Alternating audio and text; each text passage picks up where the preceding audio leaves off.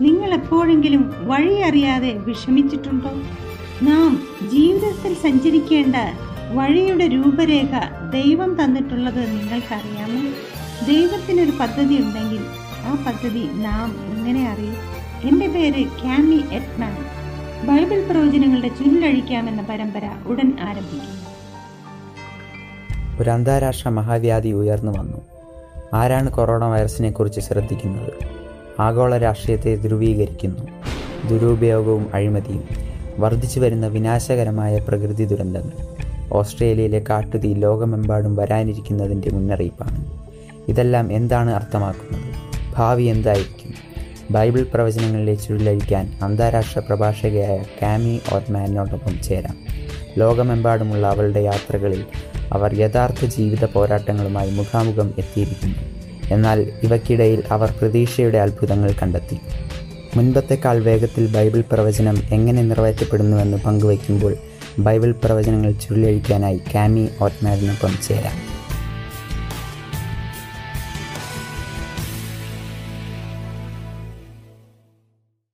Bible പ്രവചനങ്ങളുടെ ചുരുളഴിക്കാമെന്ന പരമ്പരയുടെ അവസാന രാത്രി ഇന്നാണെന്നുള്ളത് എനിക്ക് അതിശയകരമായി തോന്നുന്നു. കഴിഞ്ഞ പതിനാല് ദിവസം നാം ബൈബിളിലൂടെ അതിശയകരമായ പര്യവേഷണം നടത്തുകയും ചോദ്യങ്ങൾ ചോദിക്കുകയും അതികഠിനമായ ചില ചോദ്യങ്ങൾക്ക് ഉത്തരങ്ങൾ കണ്ടുപിടിക്കുകയും ചെയ്തു. ബൈബിൾ പ്രവചനങ്ങളുടെ ചുരുളഴിക്കാമെന്ന പരമ്പരയിലൂടെ നിങ്ങൾ പഠിച്ച പുതിയ സത്യം ചാറ്റിലൂടെ നിങ്ങൾക്ക് ഉടനെ ഞങ്ങളെ അറിയാവുന്നതാണ് നിങ്ങൾക്ക് ഏതെങ്കിലും പരിപാടി കാണാൻ സാധിച്ചില്ലെങ്കിലോ നിങ്ങൾ ആദ്യമായാണ് ഇത് കാണുന്നതെങ്കിലോ ഇതിനു മുമ്പുള്ള എല്ലാ പരിപാടിയും ലഭ്യമാകുന്നതിന് നിങ്ങൾ A W R dot org hash Bible എന്ന സൈറ്റിലേക്ക് പോകുക. നിങ്ങൾക്കത് വീണ്ടും വീണ്ടും കാണുകയും പങ്കുവയ്ക്കുകയും ചെയ്യാം. ഒരു വിഷയം മറ്റേ വിഷയവുമായി ബന്ധപ്പെട്ട് കിടക്കുന്നത് കൊണ്ട് നിങ്ങൾ ഇത് ഓരോന്നും അതിന്റെ ക്രമത്തിൽ കാണുവാൻ ശ്രമിക്കുക. ഓർക്കുക സമർപ്പിതരായ ബൈബിൾ അധ്യാപകർ നിങ്ങളുടെ ഏത് ചോദ്യങ്ങൾക്കും ഉത്തരം തരുവാനായി ഞങ്ങളോടൊപ്പമുണ്ട്. ഞങ്ങളുമായി ബന്ധപ്പെടുവാൻ ഈ ലിങ്കിൽ ക്ലിക്ക് ചെയ്യുക. ഓൺലൈനിലൂടെയുള്ള സൗജന്യ വേദപഠനത്തിനും നിങ്ങൾക്ക് ഈ ലിങ്കിൽ ക്ലിക്ക് ചെയ്യാവുന്നതാണ്. നിങ്ങൾ തുടർന്നും ബൈബിൾ പഠിച്ച് യേശുവിനോട് കൂടുതൽ അടുക്കണം എന്നുള്ളതാണ് എന്റെ പ്രാർത്ഥന. ഞാൻ ഇന്ന് പതിവിന് വിപരീതമായി ദൈവത്തിനു വേണ്ടിയും സ്വന്തമായും നിലകൊണ്ട നസ്രത്തിലുള്ള ഒരു മനുഷ്യന്റെ അതിശയകരമായ സാക്ഷ്യത്തിന്റെ ഒരു ചെറിയ വീഡിയോ ക്ലിപ്പ് കാണിച്ചുകൊണ്ട് ആരംഭിക്കാൻ ആഗ്രഹിക്കുന്നു. വിസാം ഒരു മുസ്ലിമായിട്ടാണ് ജനിച്ചത്. അവനെ ക്രിസ്ത്യാനിത്വത്തെ വെറുക്കുവാൻ പഠിപ്പിച്ചിരുന്നു. അതുകൊണ്ട് തന്നെ അവന്റെ സഹോദരി ക്രിസ്ത്യാനിയാകുവാൻ തീരുമാനിച്ചപ്പോൾ അവന്റെ കുടുംബം അവളെ കൊല്ലുവാനാണ് അങ്ങോട്ട് എന്നാൽ ദൈവത്തിൽ നിന്നുള്ള അതിശയകരമായ ഒരു സ്വപ്നത്തിലൂടെ അവൻ ബൈബിൾ പഠിക്കാൻ തീരുമാനം. അവൻ പെട്ടെന്ന് തന്നെ നസ്രത്തിലേക്ക് മടങ്ങുകയും തന്റെ പുതിയ വിശ്വാസത്തെക്കുറിച്ച് കുടുംബവുമായി പങ്കുവെക്കുകയും ചെയ്തു. അവന്റെ അങ്കിൾ ഇതറിഞ്ഞപ്പോൾ വളരെയധികം ദേഷ്യപ്പെടുകയും അവനെ കല്ലെറിയുവാൻ തീരുമാനിക്കുകയും ഇത് വീണ്ടും വീണ്ടും സംഭവിച്ചുകൊണ്ടിരുന്നു. അങ്ങനെ അവന്റെ സഹോദരൻ അവനെ സഹായി. വിസാമിന്റെ പിതാവ് അവനെ രാജ്യം വിടുവാൻ ഉപദേശിച്ചു. വർഷങ്ങൾ കഴിഞ്ഞ് അവന്റെ പിതാവും അങ്കിളും മരിച്ചു കഴിഞ്ഞപ്പോൾ വിസാമിന്റെ അമ്മ അവരെ ഭവനത്തിലേക്ക് ക്ഷണി. നസറത്തിൽ യേശുവിനെ പങ്കുവയ്ക്കാനുള്ള ഒരു അവസരമായി അവൻ അതിനെ ഒരു സ്വാധീന കേന്ദ്രം തുടങ്ങുകയും അവിടെ തന്റെ സ്വന്തം ആൾക്കാർക്ക് വേണ്ടി ബൈബിൾ ഉപയോഗിച്ചുകൊണ്ട് ഇംഗ്ലീഷ് പഠി അഡ്വന്റിസ് സന്ദേശങ്ങൾ അടക്കുന്ന ഐപോഡുകൾ അഡ്വന്റിസ് വേൾഡ് റേഡിയോയിൽ നിന്ന് നൽകുകയും വിസാം അത് തന്റെ സമൂഹത്തിൽ വിതരണം ചെയ്യുകയും ഈയിടയ്ക്ക് സംഗതികൾ കൂടുതൽ വഷളായി. വിസാം എന്താണ് ചെയ്യുന്നതെന്ന് അവന്റെ അങ്കിളിന്റെ മക്കൾക്ക് മനസ്സിൽ പണ്ട് അവനെ കല്ലെറിയുവാൻ കൂട്ടുനിന്നവരായിരുന്നു ഇവർ. അവർ കുറെ ആൾക്കാരെ വിളിച്ചു കൂട്ടുകയും വിസാമിന്റെ ഭവനത്തിലേക്ക് ആക്രമണത്തിനായി പോവുകയും വിസാമിന്റെ ഭാര്യ ഓഡ്രി താഴെ ബഹളം കേൾക്കുകയും എന്താണ് സംഭവിക്കുന്നതെന്ന് അറിയാൻ അങ്ങോട്ട് ഓടി വരികയും വിസാം വലിയ പ്രശ്നത്തിലായിരിക്കുന്നുവെന്ന് അവൾക്ക് മനസ്സിലാവുകയും അവൾ ഉടനെ മുട്ടിന്മേൽ നിന്ന് പ്രാർത്ഥിക്കുവാൻ തുടങ്ങി. ഒരു ഇരുമ്പ് കമ്പി ഉപയോഗിച്ച് വിസാമിനെ ആക്രമിക്കാൻ തുടങ്ങിയപ്പോൾ അവന്റെ സഹോദരങ്ങൾ അവനെ സംരക്ഷിക്കുന്നതിനു വേണ്ടി ഓടി വന്നു. വന്നു പക്ഷേ അവരുടെ തന്നെ ഒരു ചാർച്ചക്കാരൻ ഒരു കത്തി എടുക്കുകയും വിസാമിനെ കുത്തുകയും ചെയ്തു. പക്ഷേ അവരുടെ അതിശയത്തിന് കത്തി വളഞ്ഞു പോയി. വിസാമിന്റെ സഹോദരൻ ആ വളഞ്ഞ കത്തി കയ്യിലെടുത്തുകൊണ്ട് ഇപ്രകാരം പറഞ്ഞു ഈ ദൈവപുരുഷനെ നിങ്ങൾ ഒന്നുകൂടി കൊല്ലുവാൻ ശ്രമിക്കൂ. പ്രകോപിതരായ ജനം ഭീഷണിപ്പെടുത്തുകയും നിന്നെ ഞാൻ എവിടെ എപ്പോൾ കൊല്ലുമെന്ന് പറയാമെന്ന് പറയുകയും ചെയ്തു. കുറെ മാസങ്ങൾക്ക് ശേഷം വിസാമിന് ഞെട്ടിപ്പിക്കുന്ന ഒരു ഫോൺ സന്ദേശം ലഭിച്ചു. ആ രണ്ട് ചാർച്ചക്കാരും ഒരു മോട്ടോർ സൈക്കിൾ യാത്രയിൽ കൊല്ലപ്പെട്ടിരിക്കുന്നു. ഇതൊന്നും എന്നെ ഓർമ്മപ്പെടുത്തുന്നു. ദൈവം അനുകൂലമെങ്കിൽ പ്രതികൂലമാ ഈ അതിശയിപ്പിക്കുന്ന സംഭവം മുസ്ലിം സമൂഹത്തെ ആകെ ഇളക്കി മറിച്ചു. അഡ്വന്റിസ് വേൾഡ് റേഡിയോയുടെ ഫോണിലൂടെയുള്ള സുവിശേഷ പ്രവർത്തനം ആരംഭിക്കുവാനുള്ള ഏറ്റവും നല്ല സമയം ഇതാണെന്ന് വിസാമിന് ബോധ്യമായി. പ്രസംഗങ്ങൾ അറബിയിലേക്ക് തർജമ ചെയ്യാനുള്ള ഒരാൾക്കു വേണ്ടി വിസാം തിരഞ്ഞു. ജമീൽ എന്ന മനുഷ്യൻ പെട്ടെന്ന് തന്നെ സഹായിക്കാമെന്നേറ്റു. ബൈബിൾ അടിസ്ഥാനമായുള്ള പ്രസംഗങ്ങൾ തർജമ ചെയ്യുന്നതിന് ജമീൽ അനേക ദിവസങ്ങളും ചില രാത്രികളും ചിലവഴിച്ചു. അവനത് വായിച്ചപ്പോൾ പ്രസംഗങ്ങളെല്ലാം അവനെ വളരെയധികം സ്വാധീനിക്കുകയും അവനത് തന്റെ ബാപ്റ്റിസ്റ്റ് സഭയിലെ കൂട്ടുകാരോട് പങ്കുവയ്ക്കുകയും ചെയ്തു. അവരും അതിശയിക്കുകയും അവർ അത് തങ്ങളുടെ പാസ്റ്ററോട് പറയുകയും ചെയ്തു. പാസ്റ്ററെയും അത് വല്ലാതെ സ്വാധീനിച്ചു. എന്നിട്ട് വിസാമിനോട് അത് പള്ളിയിൽ പ്രസംഗിക്കുവാൻ ആവശ്യപ്പെട്ടു. വിസാം ബാപ്റ്റിസ്റ്റ് പള്ളിയിൽ ബൈബിൾ പ്രവചനങ്ങളെ കുറിച്ചും എലൻ വൈറ്റിന്റെ എഴുതുകളെക്കുറിച്ചും കുറിച്ചും ഒപ്പം ആരോഗ്യ സന്ദേശവും നൽകി. അവർ ഈ സന്ദേശങ്ങൾ ഹൃദയത്തിൽ ഏറ്റെടുക്കുകയും പാസ്റ്ററും മുഴുവൻ വിശ്വാസികളും സെവൻത്തിന്റെ അഡ്വന്റി സഭയിൽ സ്നാനപ്പെടുവാൻ തീരുമാനമെടുക്കുകയും ചെയ്തു. അങ്ങനെ ഒരു മനോഹരമായ ശബദ ദിവസത്തിൽ യോർദാൻ നദിയുടെ തീരത്ത് ഞങ്ങൾ ഒരു സഭ ആരാധന വച്ചു. വിസാം സന്തോഷിച്ചു. ദൈവത്തിന്റെ ശക്തിയുടെ അതിശയിപ്പിക്കുന്ന ഒരു സാക്ഷ്യമല്ലേ ഇത്? നിങ്ങളുടെ മൊബൈൽ ഫോണിലൂടെ പ്രവചനത്തെക്കുറിച്ച് കൂടുതൽ പഠിക്കുവാനുള്ള ഒരു അവസരത്തെക്കുറിച്ച് ഇന്ന് നിങ്ങളോട് പറയാൻ ആഗ്രഹിക്കുന്നു. താഴെ കാണുന്ന ലിങ്കിൽ നിങ്ങൾ ക്ലിക്ക് ചെയ്താൽ പ്രവചനത്തെക്കുറിച്ചുള്ള ശക്തിയേറിയ ബൈബിൾ പഠനങ്ങൾ നിങ്ങൾക്ക് നിങ്ങളുടെ ഫോണിൽ ലഭിക്കും. നിങ്ങൾക്കറിയാമോ? സ്നാനത്തിലൂടെ യേശു നിങ്ങളുടെ ജീവിതത്തിൽ തുടക്കം കുറിക്കുന്ന കാര്യങ്ങൾ അതിശയിപ്പിക്കുന്നതാണ്. സ്നാനത്തിലൂടെ യേശുവിനെ സ്വീകരിക്കാനുള്ള തീരുമാനം നിങ്ങൾ എടുത്തു എന്ന് ഞാൻ പ്രത്യാശിക്കുന്നു. നാം പഠിച്ചതെല്ലാമാണ് ഈ നിമിഷത്തിലേക്ക് നമ്മെ കൊണ്ടെത്തിച്ചിരിക്കുന്നത്. ഈ ഭൂമിയെക്കുറിച്ച് ദൈവത്തിന്റെ അന്ത്യ പദ്ധതി എന്താണ്? നിങ്ങളെയും എന്നെയും കുറിച്ച് ദൈവത്തിന്റെ അന്ത്യ പദ്ധതി എന്താണ്? ഭൂമിയുടെ ചരിത്രത്തിന്റെ തുടക്കം മുതൽ തന്നെ നമ്മെ സംരക്ഷിക്കുവാനും നമ്മുടെ ചുറ്റും വേലി കെട്ടി കാക്കുവാനുമുള്ള ദൈവത്തിന്റെ പദ്ധതിയെക്കുറിച്ച് നാം കാണും. അവന്റെ സത്യസഭയെ അവസാനത്തിലേക്ക് കൊണ്ടുവരുന്നു. എന്നിട്ട് ആ വൻ പോരാട്ടത്തിലേക്ക് പ്രവേശിക്കാം. നമുക്ക് പ്രാർത്ഥിക്കാം സുഹൃത്തുക്കളെ. സ്വർഗസ്ഥനായ ഞങ്ങളുടെ പിതാവേ ഈ പ്രപഞ്ചത്തിന്റെ രാജാവേ ഹൃദയങ്ങളുടെ രാജാവേ ദൈവമേ എന്നെ തന്നെ അവിടെ ഒഴിച്ച് പരിശുദ്ധാത്മാവിനെ എന്നിൽ നിറയ്ക്കണമേ. എന്റെ ചുണ്ടുകളെ അവിടുത്തെ വാക്കുകൾ കൊണ്ട് അഭിഷേകം ചെയ്യണമേ. നാം ജീവിക്കുന്ന സമയത്തെക്കുറിച്ചുള്ള ബോധ്യം ഞങ്ങളിൽ ഉണർത്തേണമേ. സത്യത്തിലേക്ക് ഞങ്ങളുടെ ഹൃദയങ്ങളെയും മനസ്സുകളെയും ഉണർത്തേണമേ. അങ്ങനെ ഞങ്ങൾ അന്ത്യനാളിലേക്ക് വേണ്ടി തയ്യാറാകും. യേശുവിന്റെ മഹത്വമുള്ള നാമത്തിൽ തന്നെ. ആമേൻ. ഈ പ്രത്യേക സന്ദേശം നിങ്ങളുമായി പങ്കുവയ്ക്കുന്നതിൽ ഞാൻ ആവേശഭരിതയാണ്. കാരണം ഈ സന്ദേശമാണ് എന്നെ വ്യക്തിപരമായി എന്റെ ജീവിതത്തെ വഴിതിരിച്ചു വിട്ടതും ലോകത്തിലേക്ക് നോക്കുന്നതിന് പകരം സ്വർഗത്തിലേക്ക് നോക്കുവാൻ എന്നെ പ്രേരിപ്പിച്ചതും നമുക്ക് നമ്മുടെ തീം ഓർമ്മിക്കാം. അത് ബൈബിളിലുണ്ടെങ്കിൽ ഞാനത് വിശ്വസിക്കും. ഇല്ലെങ്കിൽ അത് എനിക്ക് വേണ്ടിയുള്ളതല്ല. ഉൽപ്പത്തി മുതൽ പുറപ്പാട് വരെ ക്രിസ്തുവും സാത്താനും തമ്മിലുള്ള വൻ പോരാട്ടത്തിന്റെ കഥ മുഴുവനായും നാം ഇന്ന് നോക്കുവാൻ പോവുകയാണ്. നിങ്ങൾ തയ്യാറാണോ? നിങ്ങളിൽ എത്ര പേർ നേരത്തെ ജ്യൂസ് ഉണ്ടാക്കിയിട്ടുണ്ട്? ഒരു ചെറിയ കപ്പ് ക്യാരറ്റ് ജ്യൂസ് വേണമെങ്കിൽ നിങ്ങൾ മിനിമം ഇരുപത് ക്യാരറ്റെങ്കിലും എടുക്കണം. ഞാനതിന്ന് ബൈബിളിൽ ചെയ്യാൻ പോവുകയാണ്. ബൈബിളിനെ ഒരു ജ്യൂസാക്കി നിങ്ങളുടെ മുന്നിലെത്തിക്കുന്നു. നിങ്ങളുടെ മനസ്സുകളെ ഞാൻ ഈ മൂവി സ്ക്രീനിലേക്ക് ക്ഷണിക്കുന്നു. എന്നോടൊപ്പം നിങ്ങളിത് കാണുക. യഹസ്കേൽ ഇരുപത്തെട്ടാം അധ്യായത്തിൽ മറയ്ക്കുന്ന കെരൂപായ ലൂസിഫറിന്റെ കഥ പറഞ്ഞിരിക്കുന്നു. മറയ്ക്കുന്ന കിരൂപ് എന്താണെന്നറിയാൻ നമുക്ക് പുറപ്പാട് ഇരുപത്തഞ്ചാം അധ്യായത്തിലേക്ക് പോകാം. അവിടെ ഒരു കെട്ടിടത്തെക്കുറിച്ച് ബൈബിൾ വിവരിക്കുന്നു. ഈ കെട്ടിടം പ്രധാനമാണ്. അതിന്റെ പേര് വിശുദ്ധ മന്ദിരം എന്നാണ്. ദൈവം മോശയോട് ഈ കെട്ടിടം വിശുദ്ധ മന്ദിരം പണിയുവാൻ പറഞ്ഞത് ഒരു കാരണമുണ്ട്. ഇന്നും നമുക്ക് ആവശ്യമുള്ള കാരണം. ആ വിശുദ്ധ മന്ദിരത്തിനകത്ത് അതിപരിശുദ്ധ സ്ഥലമുണ്ട്. അത് ദൈവത്തിന്റെ സ്വർഗീയ കൂടാരത്തിന്റെ പ്രതിരൂപമാണ്. അതിപരിശുദ്ധ സ്ഥലത്ത് നിയമപ്പെട്ടകമുണ്ട്. അതിന്റെ മുകളിലാണ് കൃപാസനം. കൃപാസനം പ്രതിനിധീകരിക്കുന്നത് ദൈവത്തിന്റെ സിംഹാസനമാണ്. ദൈവത്തിന്റെ സിംഹാസനത്തിന്റെ അടിത്തറ എന്ന് പറയുന്നത് അവന്റെ നിയമങ്ങളാണെന്ന് ഇത് പറയുന്നു. കാരണം പത്ത് കൽപ്പനകൾ നിയമപ്പെട്ടകത്തിനകത്താണുള്ളത് പെട്ടകത്തിന്റെ ഇരുവശങ്ങളിലുമായി രണ്ട് മാലാഖമാർ ഉണ്ട് അവരെ മറയ്ക്കുന്ന കെരൂബുകൾ എന്നാണ് പറയുന്നത്. മറയ്ക്കുന്ന എന്ന വാക്ക് ഇവിടെ ഉദ്ദേശിച്ചിരിക്കുന്നത് പ്രതിരോധം അഥവാ സംരക്ഷണമാണ്. സ്വർഗത്തിൽ ലൂസിഫറിന്റെ ജോലിയെക്കുറിച്ച് ഇത് വളരെയധികം നമ്മോട് പറയുന്നു. ദൈവത്തിന്റെ നിയമത്തെ സംരക്ഷിക്കുകയാണ് ലൂസിഫർ ചെയ്യേണ്ടിയിരുന്നത്. അവൻ ദൈവത്തിന്റെ സന്നിധിയിൽ തന്നെയായിരുന്നു നിന്നിരുന്നത്. ദൈവരാജ്യത്തിന്റെ അടിസ്ഥാനമായ നിയമത്തിന്റെ പരിശുദ്ധിയെ അവൻ സംരക്ഷിക്കണമായിരുന്നു. ബൈബിളിൽ എഹസ്കേൽ ഇരുപത്തെട്ടാം അധ്യായം നമ്മോട് പറയുന്നത് പാപം അവനിൽ കാണുന്നതുവരെ ലൂസിഫർ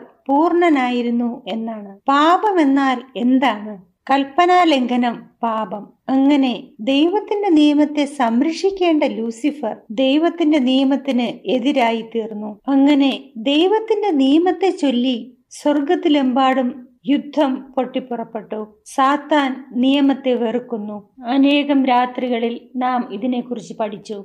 ബൈബിൾ പറയുന്നു സാത്താൻ സ്വർഗത്തിലെ മൂന്നിലൊന്ന് ദൂതന്മാരെ വഞ്ചിച്ചു. അതെങ്ങനെയായിരുന്നു? കോടിക്കണക്കിന് ദൂതന്മാർ ലൂസിഫർ ഇങ്ങനെയാണോ പറഞ്ഞത്? ഹേയ് വിശുദ്ധ ദൂതന്മാരെ നിങ്ങൾ എന്നോടുകൂടി ദുഷ്ടത പ്രവർത്തിക്കാൻ വരുന്നുണ്ടോ? ഇല്ല അങ്ങനെയല്ല വഞ്ചിച്ചത്. അവൻ തെന്നി മാറുന്നവനും കൂടുതൽ തന്ത്രപരമായ വ്യക്തിയുമാണ്. ഞാൻ അത്യുന്നതനോട് സമനാകും എന്ന് പ്രഖ്യാപിക്കുന്നതായി ഞാൻ അത്യുന്നതനോട് സമനാകുമെന്ന് ലൂസിഫർ പ്രഖ്യാപിക്കുന്നതായി യശയാവ് പതിനാലാം അധ്യായം പറയുന്നു. അത്യുന്നതനോട് സമനാകുമെന്ന് പറഞ്ഞാൽ അതിന്റെ അർത്ഥം ദൈവത്തെ പോലെ ശരിയായത് മാത്രം ചെയ്യുകയും ദൈവത്തെ പോലെ പരിശുദ്ധനുമാണ്. ഞാൻ ദൈവത്തെ പോലെ വിശുദ്ധനായി തീരും എന്നാണ് ലൂസിഫർ ഇവിടെ ഉദ്ദേശിക്കുന്നത്. അത് ഒരു നിയമലംഘനമാണെങ്കിൽ പോലും. ഇങ്ങനെയുള്ളൊരു വാഗ്വാദം നിങ്ങൾ മുമ്പ് എവിടെയെങ്കിലും കേട്ടിട്ടുണ്ടോ? നമുക്ക് ദൈവത്തെ പോലെ ആകാൻ നിയമം ആവശ്യമില്ലെന്ന്. സുഹൃത്തുക്കളെ അത് സ്വയം വിശുദ്ധീകരണത്തിന്റെ ഒരു വാഗ്വാദമാണ്. അവർ ചിന്തിക്കുന്നു ദൈവത്തെ കൂടാതെ നമുക്കെല്ലാം ചെയ്യാൻ സാധിക്കും. ഇങ്ങനെയാണ് സാത്താൻ മൂന്നിലൊന്ന് ദൂതന്മാരെ ചതിച്ചത്. നിങ്ങളുടെ മനസ്സിലെ ചിത്രത്തിൽ നിങ്ങൾ എല്ലാവരും എന്നെ പിന്തുടരുന്നു എന്ന് ഞാൻ കരുതട്ടെ. കാരണം ഇത് ലോകം എങ്ങനെ ആരംഭിച്ചെന്നും നമ്മുടെ ലോകത്തിലെ കലഹത്തിന്റെ കാരണത്തിന്റെയും കൂടെ കഥയാണ്. ഇത് വെറും താൽക്കാലികമാണ്. കാരണം ദൈവത്തിന് നിങ്ങളെയും എന്നെയും രക്ഷിക്കുന്നതിന് ഒരു വൻ പദ്ധതിയുണ്ട്. അടുത്ത് ബൈബിൾ പറയുന്നു ലൂസിഫറിനെയും അവന്റെ ദൂതന്മാരെയും സ്വർഗത്തിൽ നിന്ന് തള്ളിയിടപ്പെട്ടു. ലൂസിഫറിന് എന്തുകൊണ്ടാണ് പെട്ടെന്ന് ന്യായം വിധിക്കാത്തത്? നിങ്ങൾ എപ്പോഴെങ്കിലും അത് ചോദിച്ചിട്ടുണ്ടോ? നിങ്ങൾ നിങ്ങളോട് തന്നെ അത് എന്തുകൊണ്ട് അങ്ങനെ ചെയ്തില്ല എന്ന് ചിന്തിച്ചിട്ടുണ്ടോ? ഉത്തരം ലളിതമാണ്. അത് അഗാധമായതാണ്. ആവർത്തനം പത്തൊമ്പതാം അധ്യായം പതിനഞ്ച് മുതൽ പത്തൊമ്പത് വരെ ദൈവം മോശയ്ക്കും ഇസ്രായേൽ മക്കൾക്കും കൊടുത്ത ഒരു തത്വത്തെക്കുറിച്ച് പറയുന്നു. എന്തെങ്കിലും പോരാട്ടം രണ്ടു പേർ തമ്മിലുണ്ടായാൽ അത് ഒത്തുതീർക്കാൻ മൂന്നാമതൊരാൾ ആവശ്യമാണ്. ഇത് ന്യായമാണ് അല്ലേ? നമുക്ക് ഈ തത്വം സ്വർഗത്തിന്റെ കാര്യത്തിൽ നോക്കാം. ലൂസിഫറും അവന്റെ ദൂതന്മാരും മത്സരിച്ചപ്പോൾ അവിടെ സ്വർഗത്തിൽ എത്ര വശങ്ങളുണ്ടായിരുന്നു? രണ്ട് എതിർകക്ഷികൾ. ഒരു വശത്ത് ദൈവവും അവന്റെ വിശുദ്ധ ദൂതന്മാരും മറുവശത്ത് ലൂസിഫറും അവൻ വഞ്ചിച്ച ദൂതന്മാരും.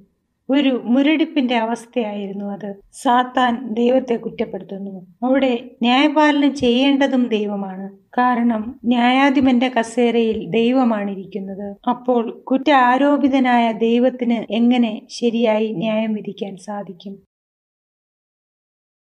യഹസ്കേൽ ഇരുപത്തെട്ടിന്റെ പതിനേഴിൽ പറയുന്നു രാജാക്കന്മാർ നിന്നെ കണ്ട്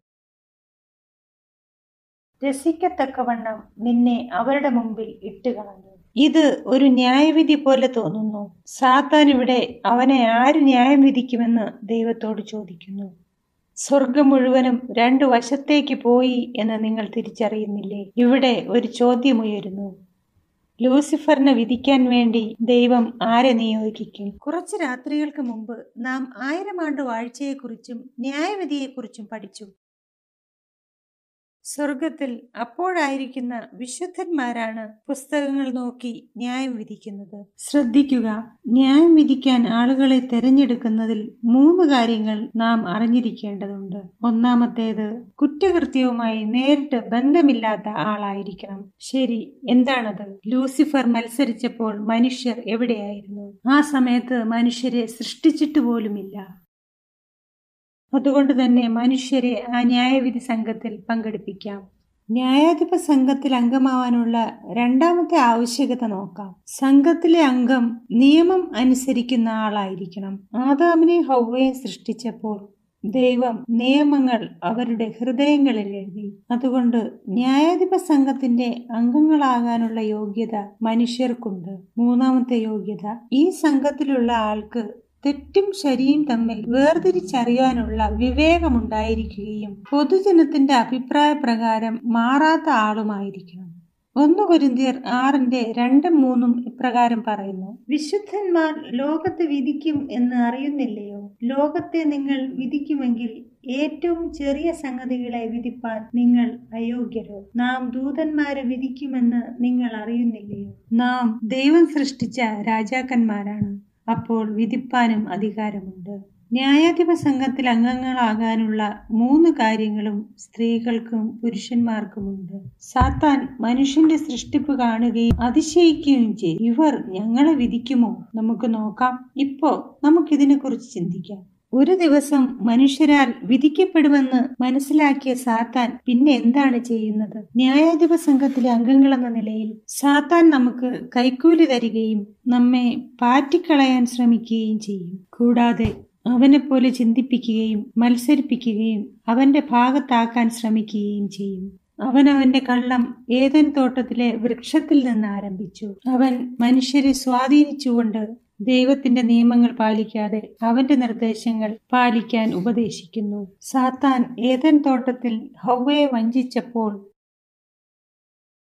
ഹൗവയോട് സാത്താൻ നിനക്ക് ദുഷ്ടത പ്രവർത്തിക്കാൻ താല്പര്യമുണ്ടോ എന്നല്ല ചോദിച്ചത്. അങ്ങനെ ചോദിച്ചിരുന്നെങ്കിൽ അവൾ വഞ്ചിതയാകുമായിരുന്നില്ല. അങ്ങനെയാണെങ്കിൽ സാത്താന്റെ വഞ്ചന കുറെ കൂടെ വ്യക്തമാവുമായിരുന്നു ഇതിന് പകരം അവൻ ഇങ്ങനെയാണ് ചോദിച്ചത്. നിനക്ക് ദൈവത്തെ പോലെ ആകുവാൻ എന്ത് ചെയ്യണമെന്ന് ഞാൻ കാണിച്ചു തരട്ടെ? ഇത് എവിടെയോ കേട്ടതുപോലെയില്ലേ ഇതേ കള്ളമാണ്. ദൈവത്തെ ആരാധിച്ചിരുന്ന മൂന്നിലൊന്ന് ദൂതന്മാരെ വഞ്ചിക്കുവാൻ സാത്താൻ സ്വർഗത്തിലും ഉപയോഗിച്ചത്. ആ പഴയ പാമ്പ് തുടക്കത്തിൽ തന്നെ മനുഷ്യരുടെ മുൻപിൽ ദൈവത്തിന്റെ സ്വഭാവത്തെ വളച്ചൊടിച്ചു കാണിച്ചു. അങ്ങനെ നിർഭാഗ്യവശാൽ നമ്മുടെ ആദി മാതാപിതാക്കളായ ആദാമു ഹൗവയും ദൈവത്തിനെതിരെ പാപം ചെയ്തു. അവർക്ക് ആ ന്യായാധിപ സംഘത്തിലായിരിക്കുവാനുള്ള യോഗ്യത നഷ്ടപ്പെട്ടു. കാരണം അവർ ഇപ്പോൾ നിയമത്തെ അനുസരിക്കുന്ന പൗരന്മാരല്ല. ഇത് ഗൗരവകരമായ ഒരു സാഹചര്യമുണ്ടാക്കി. ആ സമയത്ത് യേശു ഏതൻ തോട്ടത്തിലേക്ക് ഇറങ്ങി വരികയും അവർക്ക്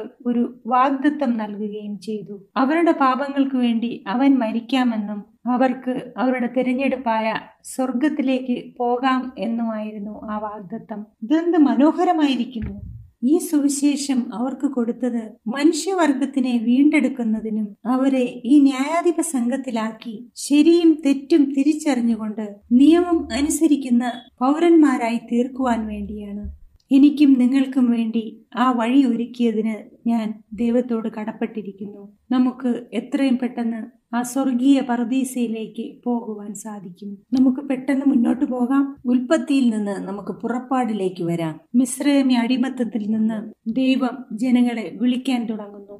ആരാണവർ? അതെ ഇസ്രായേല്യർ. ഇപ്പോൾ ശ്രദ്ധിക്കുക സ്വർഗത്തിൽ സാത്താൻ ദൈവത്തിനെതിരെ മത്സരിച്ചപ്പോൾ അവന് ദൈവത്തിന്റെ വഴി അറിയില്ലായിരുന്നു. സങ്കീർത്തനങ്ങൾ എഴുപത്തിയേഴിന്റെ പതിമൂന്ന് എന്താണ് പറയുന്നതെന്ന് നിങ്ങൾക്കറിയാമോ? അത് ഇപ്രകാരം വായിക്കുന്നു. ദൈവമേ നിന്റെ വഴി വിശുദ്ധ മന്ദിരത്തിലുണ്ട്. നമ്മുടെ ദൈവത്തെ പോലെ വലിയ ദൈവം ആരുള്ളൂ സാത്താൻ ദൈവത്തിന്റെ മന്ദിരത്തിനെതിരെ സ്വർഗത്തിൽ മത്സരിച്ചപ്പോൾ അവൻ ശരിക്കും ദൈവത്തിന്റെ വഴിക്കെതിരെയാണ് മത്സരിച്ചത്. ദൈവം അടുത്ത് ദൈവത്തിന്റെ മക്കളായ ഇസ്രായേൽ മക്കളെ വിളിക്കുന്നു. രക്ഷയുടെ സന്ദേശം മുഴുവൻ ലോകത്തിലേക്കും കൊണ്ടുവരുന്നതിനു വേണ്ടി അവൻ ഇസ്രായേൽ മക്കളെ സ്വന്തം ജനമാക്കുകയും അവരെ അതിന് സജ്ജമാക്കുകയും ചെയ്തു. ദൈവം ഇസ്രായേൽ മക്കൾക്ക് ഒരു പ്രത്യേക കാര്യം കൊടുത്തു. അതിനെ നമുക്ക് ബ്ലൂ പ്രിന്റ് അഥവാ ദൈവത്തിന്റെ ജി പി എസ് എന്ന് വിളിക്കാം. ജി പി എസ് എന്നാൽ രക്ഷണ്യ സുവിശേഷം. നമുക്ക് ഒരു രൂപരേഖ ആവശ്യമാണെന്ന് ദൈവത്തിനറിയാം നാം വഴി അറിയാതെ ഉഴന്നു നടക്കുകയും നഷ്ടപ്പെട്ടു പോവുകയും ചെയ്യുമെന്ന് ദൈവം മുൻകൂട്ടി കണ്ടു. സുഹൃത്തുക്കളെ നമുക്ക് നമ്മുടെ ഭവനത്തിലേക്ക് നമ്മുടെ ദൈവത്തിന്റെ അടുക്കലേക്ക് എത്തുന്നതിന് മാർഗനിർദ്ദേശം ആവശ്യമാണ്. അതുകൊണ്ട് ദൈവം സ്നേഹത്തോടെ ഇസ്രായേൽ മക്കളെ നോക്കുകയും അവർക്ക് ഒരു പ്രത്യേക സമ്മാനം കൊടുക്കുകയും ചെയ്തു. ആ സമ്മാനത്തിൽ ആ വഴിയുണ്ട്. ഇസ്രായേലിലൂടെ രക്ഷയുടെ ഈ സന്ദേശം മുഴുവൻ ലോകത്തിലേക്കും കൊടുക്കണം. ഇസ്രായേൽ മക്കൾ നിർമ്മിച്ച ദൈവത്തിന്റെ സിംഹാസനത്തിന്റെ പകർപ്പായ സമാഗമന കൂടാരം ആ ഭൂമിയിലെ മരുഭൂമിയിൽ കണ്ടപ്പോൾ സാത്താന്റെ ക്രോധം എന്തുമാത്രമായിരുന്നുവെന്ന് നമുക്ക് ഊഹിക്കാവുന്നതേ ഉള്ളൂ. കാരണം ഇപ്പോൾ മനുഷ്യർക്ക് ദൈവത്തിന്റെ രക്ഷണ്യ പദ്ധതിയെക്കുറിച്ച് മനസ്സിലാക്കുവാനുള്ള അവസരം ലഭിക്കും. അപ്പോൾ സാത്താൻ തന്റെ ദൂതന്മാരെ വിളിച്ച് പറഞ്ഞു കാണും അപ്പോ ഇതാണ് ആൾക്കാരെ രക്ഷയിലേക്ക് നയിക്കുന്നത്. എന്തായാലും നാം ഇത് വെറുക്കുന്നു. എന്തായാലും ഈ ലോകത്തെ നമുക്ക് നേടുന്നതിനു വേണ്ടി നാം ഈ ദൈവത്തിന്റെ പദ്ധതിയെ ഉന്മൂലനം ചെയ്യുന്നു. ദൈവത്തിന്റെ സത്യമുള്ളവരെ നാം നശിപ്പിക്കുന്നു. ഈ സത്യം ഒരിക്കലും ലോകത്തിലേക്ക് പോകുവാൻ പാടില്ല. നിങ്ങൾ ഒരുപക്ഷെ എന്നോട് ചോദിക്കും എന്താണ് ഈ ബ്ലൂ പ്രിന്റ്? ഇതെങ്ങനെയാണ് രക്ഷയിലേക്കുള്ള പാതയാകുന്നത്? നാം ഒരു ചിത്രം എടുത്തതിന് ശേഷം ആ ചിത്രം സ്ക്രീനിൽ വെച്ച് അത് പഠിക്കുവാൻ പോകുന്നു. ഒരു പക്ഷി എങ്ങനെ സമാഗമന കൂടാരത്തിന് മുകളിലൂടെ പറക്കുമ്പോൾ കാണുന്നുവോ ആ രീതിയിലുള്ള കാഴ്ച നാം കാണുവാൻ പോകുന്നു. നാം പ്രാകാരം കാണുന്നു. പിന്നെ അതിനകത്ത് രണ്ട് സാധനങ്ങൾ കാണുന്നു. ഈ രണ്ട് സാധനങ്ങളും എനിക്കും നിനക്കും വ്യക്തിപരമായി ആവശ്യമുള്ള സാധനങ്ങളാണ്. ആദ്യം നാം മൃഗങ്ങളെ യാഗം കഴിക്കുന്ന യാഗപീഠം കാണുന്നു. അത് എന്തിനെയാണ് പ്രതിനിധീകരിക്കുന്നത്? ആരുടെ യാഗം? യേശു ക്രിസ്തുവിന്റെ അടുത്തത് താമ്രത്തൊട്ടി. അവിടെയാണ് പുരോഹിതൻ തന്റെ കൈയും കാലും കഴുകുന്നത്. അത് സുവിശേഷത്തിൽ എന്തിനെയാണ് അടയാളപ്പെടുത്തുന്നത്? സ്നാനത്തെ നമുക്ക് ഇപ്പോൾ ആ പരിശുദ്ധ സ്ഥലത്തേക്ക് പ്രവേശിക്കാം. അവിടെ നമുക്ക് കാഴ്ചയപ്പത്തിന്റെ മേശ കാണാം. അത് പ്രതിനിധാനം ചെയ്യുന്നത് ദൈവവചനത്തെയാണ് ജീവന്റെ അപ്പം. മത്തായി നാലിന്റെ നാല് പറയുന്നു മനുഷ്യൻ അപ്പം കൊണ്ട് മാത്രമല്ല ദൈവത്തിന്റെ വായിൽ കൂടി വരുന്ന സകല വചനം കൊണ്ടും ജീവിക്കുന്നു. പിന്നെ നിങ്ങൾ തിരിഞ്ഞു നോക്കുമ്പോൾ കാണുന്നത് ധൂപപീഠമാണ്. അത് നമ്മുടെ പ്രാർത്ഥനകളെ പ്രതിനിധീകരിക്കുന്നു. പിന്നെ നിങ്ങൾക്ക് ഏഴ് ശാഖകളുള്ള ഒരു നിലവിളക്ക് കാണുവാൻ സാധിക്കും. അത് പരിശുദ്ധാത്മാവിനെയും പരിശുദ്ധാത്മാവിലൂടെയുള്ള നമ്മുടെ സാക്ഷ്യത്തെയും പ്രതിനിധീകരിക്കുന്നു. സുഹൃത്തുക്കളെ നാം നോക്കുക. നാം ലോകത്തിന്റെ വെളിച്ചമാണ്. മലമേലിരിക്കുന്ന പട്ടണം മറഞ്ഞിരിക്കാൻ പാടില്ല. അത് ദൈവത്തിന് വേണ്ടി പ്രകാശിക്കണം. സുഹൃത്തുക്കളെ അത് മുഴുവനായും സാക്ഷീകരണത്തെ കുറിച്ചാണ് നമുക്ക് ഇനി അതിപരിശുദ്ധ സ്ഥലത്തേക്ക് പ്രവേശിക്കാം. അവിടെ പത്ത് കൽപ്പനകൾ അടങ്ങിയ നിയമപ്പെട്ടകമുണ്ട് സുഹൃത്തുക്കളെ ഇതാണ് നമ്മുടെ രക്ഷാപദ്ധതിയുടെ രൂപരേഖ. ദൈവത്തിന്റെ സുവിശേഷ പദ്ധതി എങ്ങനെ സമാഗമന കൂടാരമാകും? നാം സമാഗമന കൂടാരത്തിലെ ഓരോ വസ്തുക്കളും അതിന്റെതായ സ്ഥാനത്ത് വച്ച് നോക്കുകയാണെങ്കിൽ നമുക്ക് ഒരു കുരിശിന്റെ രൂപം ലഭിക്കും. യേശു രംഗത്ത് വരുന്നതിനും ആയിരക്കണക്കിന് വർഷങ്ങൾക്ക് മുൻപ് തന്നെ ക്രിസ്തു നമ്മുടെ പാപങ്ങൾക്ക് വേണ്ടി ക്രൂശിൽ മരിക്കുമെന്ന് സമാഗമന കൂടാരം പ്രവചിച്ചിരിക്കുന്നു. അവൻ യോഹന്നാൻ പതിനാലിന്റെ ആറിൽ പറഞ്ഞിരിക്കുന്നു ഞാൻ തന്നെ വഴിയും സത്യവും ജീവനുമാകുന്നു. വേറൊരു താല്പര്യജനകമായ കാര്യം നമുക്ക് കാണുവാൻ സാധിക്കുന്നത് സമാഗമന കൂടാരത്തിലെ ഓരോ വസ്തുക്കളും ഉള്ള സ്ഥലത്ത് ക്രിസ്തു മുറിപ്പെട്ടിരിക്കുന്നു. ഇടതു കൈയിൽ ആണി വലത് കൈയിൽ ആണി തലയിൽ മുൾക്കിരീടം മരിച്ചപ്പോൾ ഹൃദയം തകർന്നത്. കാലുകൾ പിണച്ചു വെച്ചതിന് ശേഷമുള്ള ആണിപ്പാടുകൾ. വിലാപ്പുറത്തിലെ കുത്തും അവിടെ നിന്ന് രക്തവും വെള്ളവും പുറത്തു വരുന്നതും. നോക്കുക ദൈവം തന്റെ ജനത്തെ തന്റെ പദ്ധതിയിലൂടെ തന്റെ വഴിയിലൂടെ വീണ്ടും വീണ്ടും വിടുവിച്ചുകൊണ്ടിരിക്കുന്നു. ഇസ്രായേൽ മക്കളുടെ ഉദാഹരണം നാം എടുക്കുകയാണെങ്കിൽ പുറപ്പാട് പന്ത്രണ്ടാം അധ്യായത്തിൽ അവരെ അടിമത്തത്തിൽ നിന്ന് വിടുവിച്ചു കൊണ്ടുവന്നതിന് ശേഷം ദൈവം അവരോട് ചെയ്യാൻ പറഞ്ഞ ആദ്യത്തെ കാര്യം ഒരു യാഗം കഴിക്കുക എന്നതാണ്. അതിനുശേഷം ആ രക്തം അവരുടെ കട്ടിടപ്പടിമേൽ തേക്കുവാനും ആവശ്യപ്പെട്ടു. ഏത് വസ്തുവാണ് ഇതിനെ പ്രതിനിധാനം ചെയ്യുന്നത്? ഇതിനെ ഏത് വസ്തുവാണ് പ്രതിനിധാനം ചെയ്യുന്നത്? യാഗപീഠം. ഇത് എന്തിന്റെ പ്രതീകമാണ്? നമുക്ക് പുറപ്പാട് പതിനാലിലേക്ക് പോകാം. അവരുടെ സ്വാതന്ത്ര്യത്തിലേക്കുള്ള വഴിയിൽ ഫറവോൻ ചോദിക്കുന്നു നിൽക്ക. ഞാൻ എന്താണ് ചെയ്തത്? ഞാൻ എന്റെ മനസ്സ് മാറ്റിയിരിക്കുന്നു. പോവുക അവരെ തിരിച്ചു കൊണ്ടുവരിക. ദൈവം എന്താണ് ചെയ്തത് അവൻ ചെങ്കടലിനെ പിളർന്നു. അത് എന്തിന്റെ പ്രതീകമാണ്? കൂട്ടമായ സ്നാനത്തെ പ്രതിനിധീകരിക്കുന്നു. പുറപ്പാട് പതിനാറിൽ അവർ ചെങ്കടലിന്റെ അങ്ങേക്കരയിലെത്തിയപ്പോൾ അവിടെ എന്ത് സംഭവിച്ചു? അവർ കരഞ്ഞു ഞങ്ങൾക്ക് വിശക്കുന്നു. ദൈവം തന്റെ ജനങ്ങൾക്ക് വേണ്ടി എന്തു ചെയ്തു എന്ന് ചിന്തിക്കുക. അവിടെ അവൻ അവർക്ക് സ്വർഗത്തിൽ നിന്ന് മന്ന കൊടുത്തു. അടുത്ത് പുറപ്പാട് പത്തൊമ്പതിൽ ദൈവം അവരോട് പറയുന്നു നിങ്ങൾ എനിക്ക് സകല ജാതികളിലും വച്ച് പ്രത്യേക സമ്പത്തായിരിക്കും. ഭൂമിയൊക്കെയും എനിക്കുള്ളതല്ലോ. നിങ്ങൾ എനിക്ക് ഒരു പുരോഹിത രാജ്യത്വവും വിശുദ്ധ ജനവുമാകും. പിന്നെ അവരെ ഏഴ് ശാഖകളുള്ള നിലവിളക്കിനടുത്തേക്ക് കൊണ്ടുവരുന്നു. പിന്നെ അവൻ മോശയോട് പറയുന്നു എന്റെ ജനത്തോട് പറക എന്നെ കാണുന്നതിനു വേണ്ടി മൂന്ന് ദിവസം അവർ ഹൃദയങ്ങളെ ശുദ്ധീകരിച്ചുകൊണ്ട് പ്രാർത്ഥനയോടെ ആയിരിക്കണം. ഇത് ധൂപപീഠത്തെ പ്രതിനിധീകരിക്കുന്നു. അവർ ഹൃദയങ്ങളെ ഒരുക്കേണ്ട ആവശ്യം എന്താണ്? കാരണം പുറപ്പാട് ഇരുപതിൽ ഒരു കാര്യം സംഭവിക്കുന്നു. ദൈവം താഴേക്ക് ഇറങ്ങി വന്ന് പത്ത് കൽപ്പനകളെ കുറിച്ച് പറയുന്നു. ഇനി നമുക്ക് എങ്ങനെയാണ് യേശുവിന്റെ ജീവിതം സമാഗമന കൂടാരത്തിന്റെ മാതൃകയുമായി യോജിച്ചു പോകുന്നതെന്ന് നോക്കാം. യേശു മൃഗങ്ങളുടെ ഇടയിൽ പുൽത്തൊട്ടിയിലായിരുന്നു ജനിച്ചു വീണപ്പോൾ ആയിരുന്നത് അതായത് യേശു യാഗപീഠത്തിലാണ് ജനിച്ചതെന്ന് പറയാം.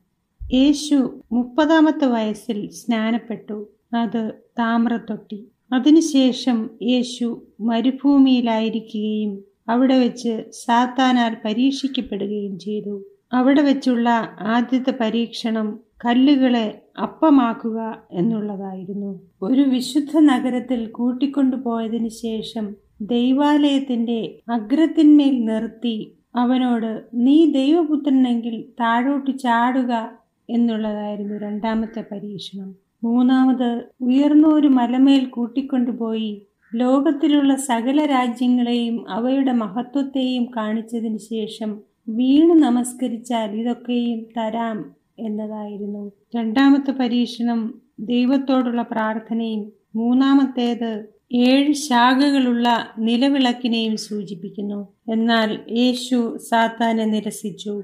യേശു ഈ മൂന്ന് പരീക്ഷണങ്ങളും മറികടക്കുകയും കൃപയോടുകൂടിയ നിയമം പ്രസംഗിക്കുവാൻ പോവുകയും ചെയ്തു. ഇതെങ്ങനെയുണ്ട്? അതേ മാതൃക തന്നെയല്ലേ? നമുക്ക് പുതിയ നിയമത്തിലെ പുസ്തകങ്ങൾ നോക്കാം. മത്തായി മർക്കോസ് ലൂക്കോസ് യോഹന്നാൻ എല്ലാം യേശുവിന്റെ ത്യാഗത്തെക്കുറിച്ചാണ് പറയുന്നത്. അപ്പോസില പ്രവൃത്തികൾ സ്നാനത്തെക്കുറിച്ച് പറയുന്നു.